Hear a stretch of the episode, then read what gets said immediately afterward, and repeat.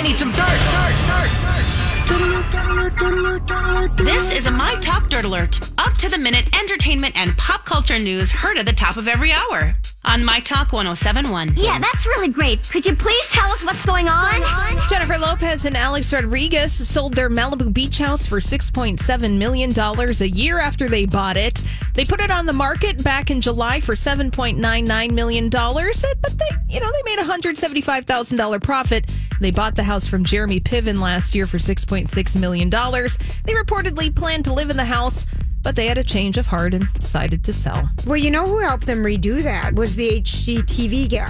Right, Joanna, Joanna Gaines. Gaines. Oh, really? Remember? Yes. She helped them redo the whole house. I think Alex said to her, "Babe, we got to be in the Hamptons. We got to be on the East, East Coast. Coast. We don't need the West Coast All right. beach place." We well, they just bought that huge Miami house. yeah, they too. did. East Coast people. All right. Keith Urban is hosting the Academy of Country Music Awards tonight, and you can watch it on CBS. And Keith Urban and Pink announced that they're going to be performing their new song, One Too Many, during tonight's performance.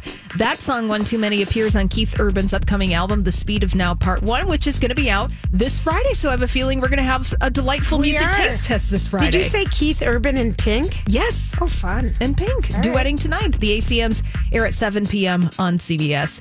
And finally, Stevie Nicks' concert film is going to be heading to theaters for two nights only, October 21st and 25th.